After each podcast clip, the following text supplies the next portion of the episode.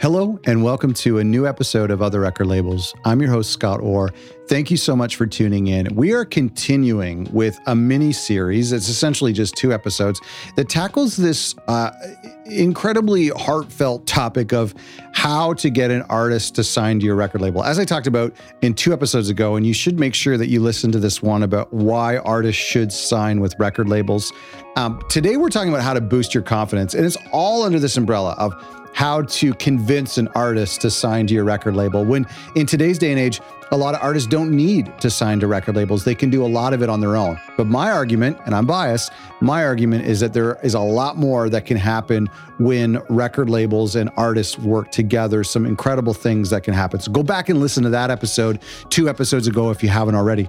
Today, we're going to talk about how to boost your self-confidence. Now, we're getting really into the weeds here. We're getting really didactic, and, I, and I'm very excited for today's topic because I'm very passionate about it. You know I'm super biased, and I, you know that I'm always a, a record label apologist. And so we're going to dig into this topic about why record labels are important and how you can be a better record label for artists.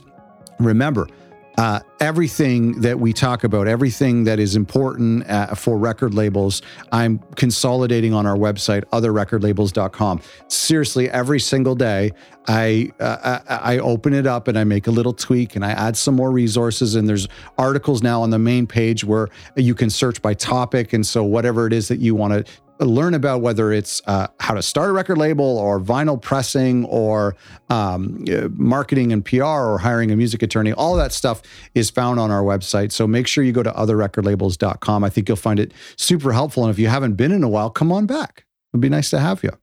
So let's talk about how to boost your confidence. Okay. So because when we talked uh, last week about this, this thing, and, I, and I've had so many people email me Uh, uh, uh, saying, how do I get an artist to sign to my record label if I'm a, a brand new label? And uh, this is coming from a little bit of a place of fear. It's coming from a place of humility, which is which is beautiful.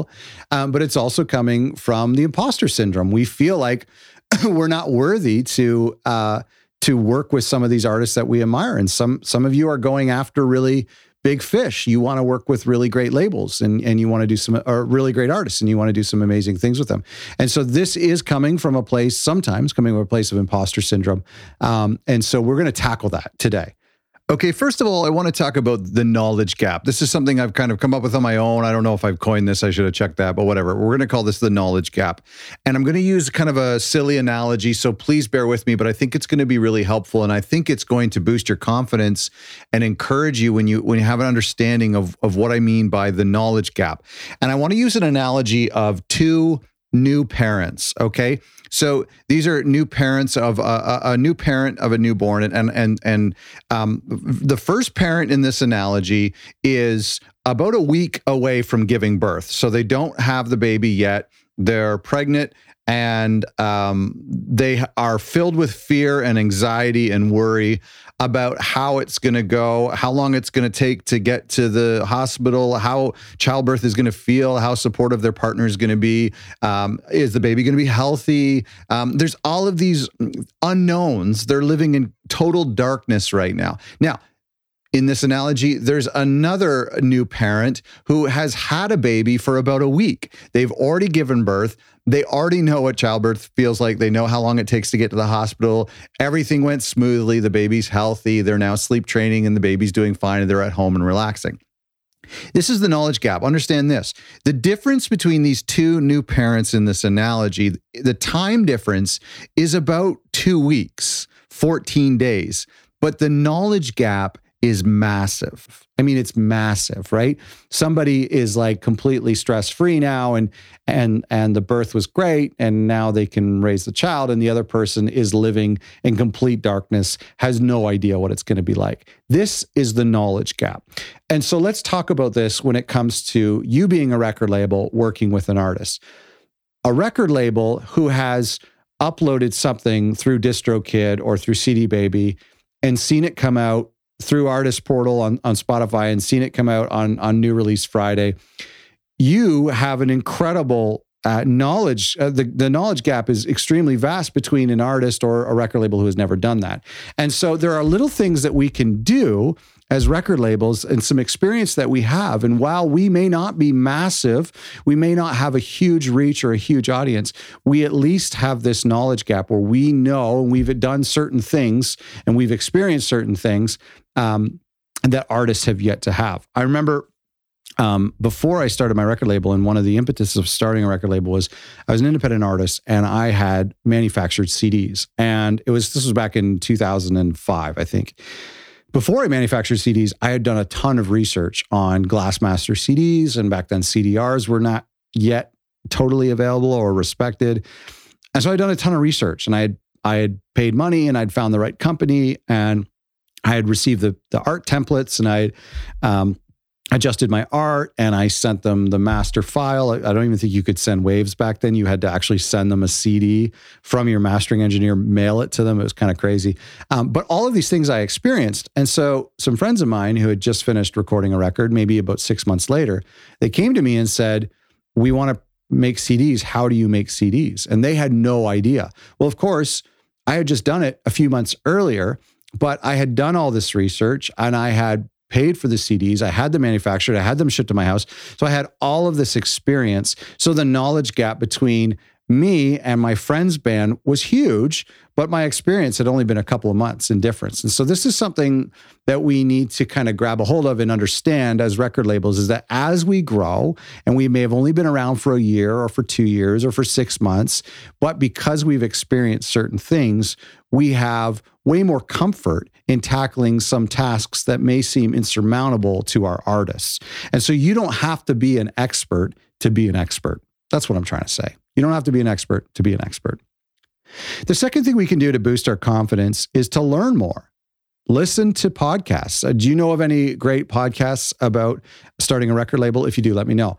Um, uh, but listen to great podcasts, enroll in courses, um, find a record label mentor. If you don't have a record label mentor, I suggest you find one.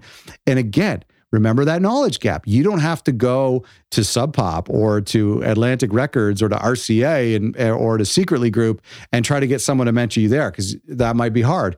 But you can find someone who's really only been at this for a year longer than you or two years longer than you, who can help guide you and help fill in that knowledge gap. So look for a mentor, someone who will just share some of their experiences with you.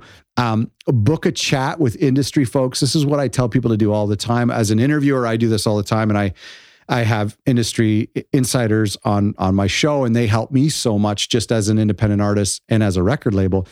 But go to your local record store and chat up the clerk or chat up the buyer there and get some information there. Call up your rep at your pressing plant and ask them all about the pressing process.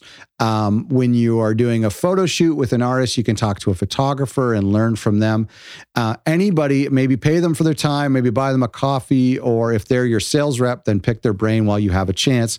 And so reach out to as many industry folks as you can to get more information. The whole point of number two is to learn more, is to Um, consume as much as you can, because the artist is focused on songwriting and recording and creativity and touring. That's their thing. Your thing as a record label is to learn more about selling records and promoting records and getting music into people's ears. And so as much as they're songwriting and mixing and recording, you should be learning and reading and finding books uh, about record labels and finding books about the music industry and consuming that way as much as possible. Number three is to ways that you can boost your confidence is to manage expectations. The first way to manage expectations is to discuss them. Discuss them with the artist before you sign them with them or after you've signed with them, as early in the process as possible, and say, what are your expectations? Like, what, what do you want out of a, a record label? What do you need help with as an independent artist? If we outline these expectations, then early in the process, you can say, just so you know, I can't do that. If you want to get your music on a H B O T V show, I can't do that. I've never done that before. Or if they say, I really want to be on such and such playlist, well, then you can say, that's an awesome goal to reach for, but here's why it's kind of uh, difficult to do. If the artist says, I just want to release my album on a cassette, then you can say, I can do that. I know how to do that. If they say, I just want to make sure my album's available on all the streaming platforms, you can say, I know how to do that. We can do that. And so get all the expect- expectations on paper, like sit down at a coffee shop with them and and find out what their expectations are and talk about it together ahead of time. Another thing you can do to manage expectations is to work with your peers. And this is something that I talk about when people email me and say, how do I get an artist to work with me? I, I, I'm so new at this. I always tell them, find someone who's at the same level of their music career that you are with your record label career. And so find an equal. And sometimes that might be your own band. Sometimes that might be your friend's band that you use as a guinea pig band. The point is, is that it may not be wise, and I've seen it done before and it's worked out fine, and but it may not be wise to try to sign an artist who's on their third or fourth album or further advanced in their career, because their expectations uh, and their needs might be much more than you're able to accomplish. And so try to work with your peers, someone who's at the same stage as their of their career as an artist as you are as a record label. And the final thing under managing expectations that I would recommend is to underpromise and over-deliver. This is how we handle expectations in the best way possible. When you're having that meeting and the artist is outlining all of their expectations, you can say, listen, we can pitch to playlists, but it's really hard. There's seventy-five to one hundred thousand new songs uploaded to Spotify every single day, and that's what we're competing against. So to try to get on one of these great playlists is going to be really hard. And so if you tell the artist, I don't, you know, there's an expectation that we may not get any playlists. Or you might say, we're going to press three hundred vinyl, but I just want you to know that we may only be able to sell fifty. I can maybe only guarantee that we sell fifty. And the other ones are going to be up to how hard we work or up to luck or how long we stick with this. And so we really want to temper the expectations, but then as an individual, as a record label, as a business person, try to over-deliver. Just try as hard as you can to hit the pavement and to find ways without burning yourself out and, and, and without taking advantage of yourself or letting the artist take advantage of you. But I always look for ways that I can over-deliver.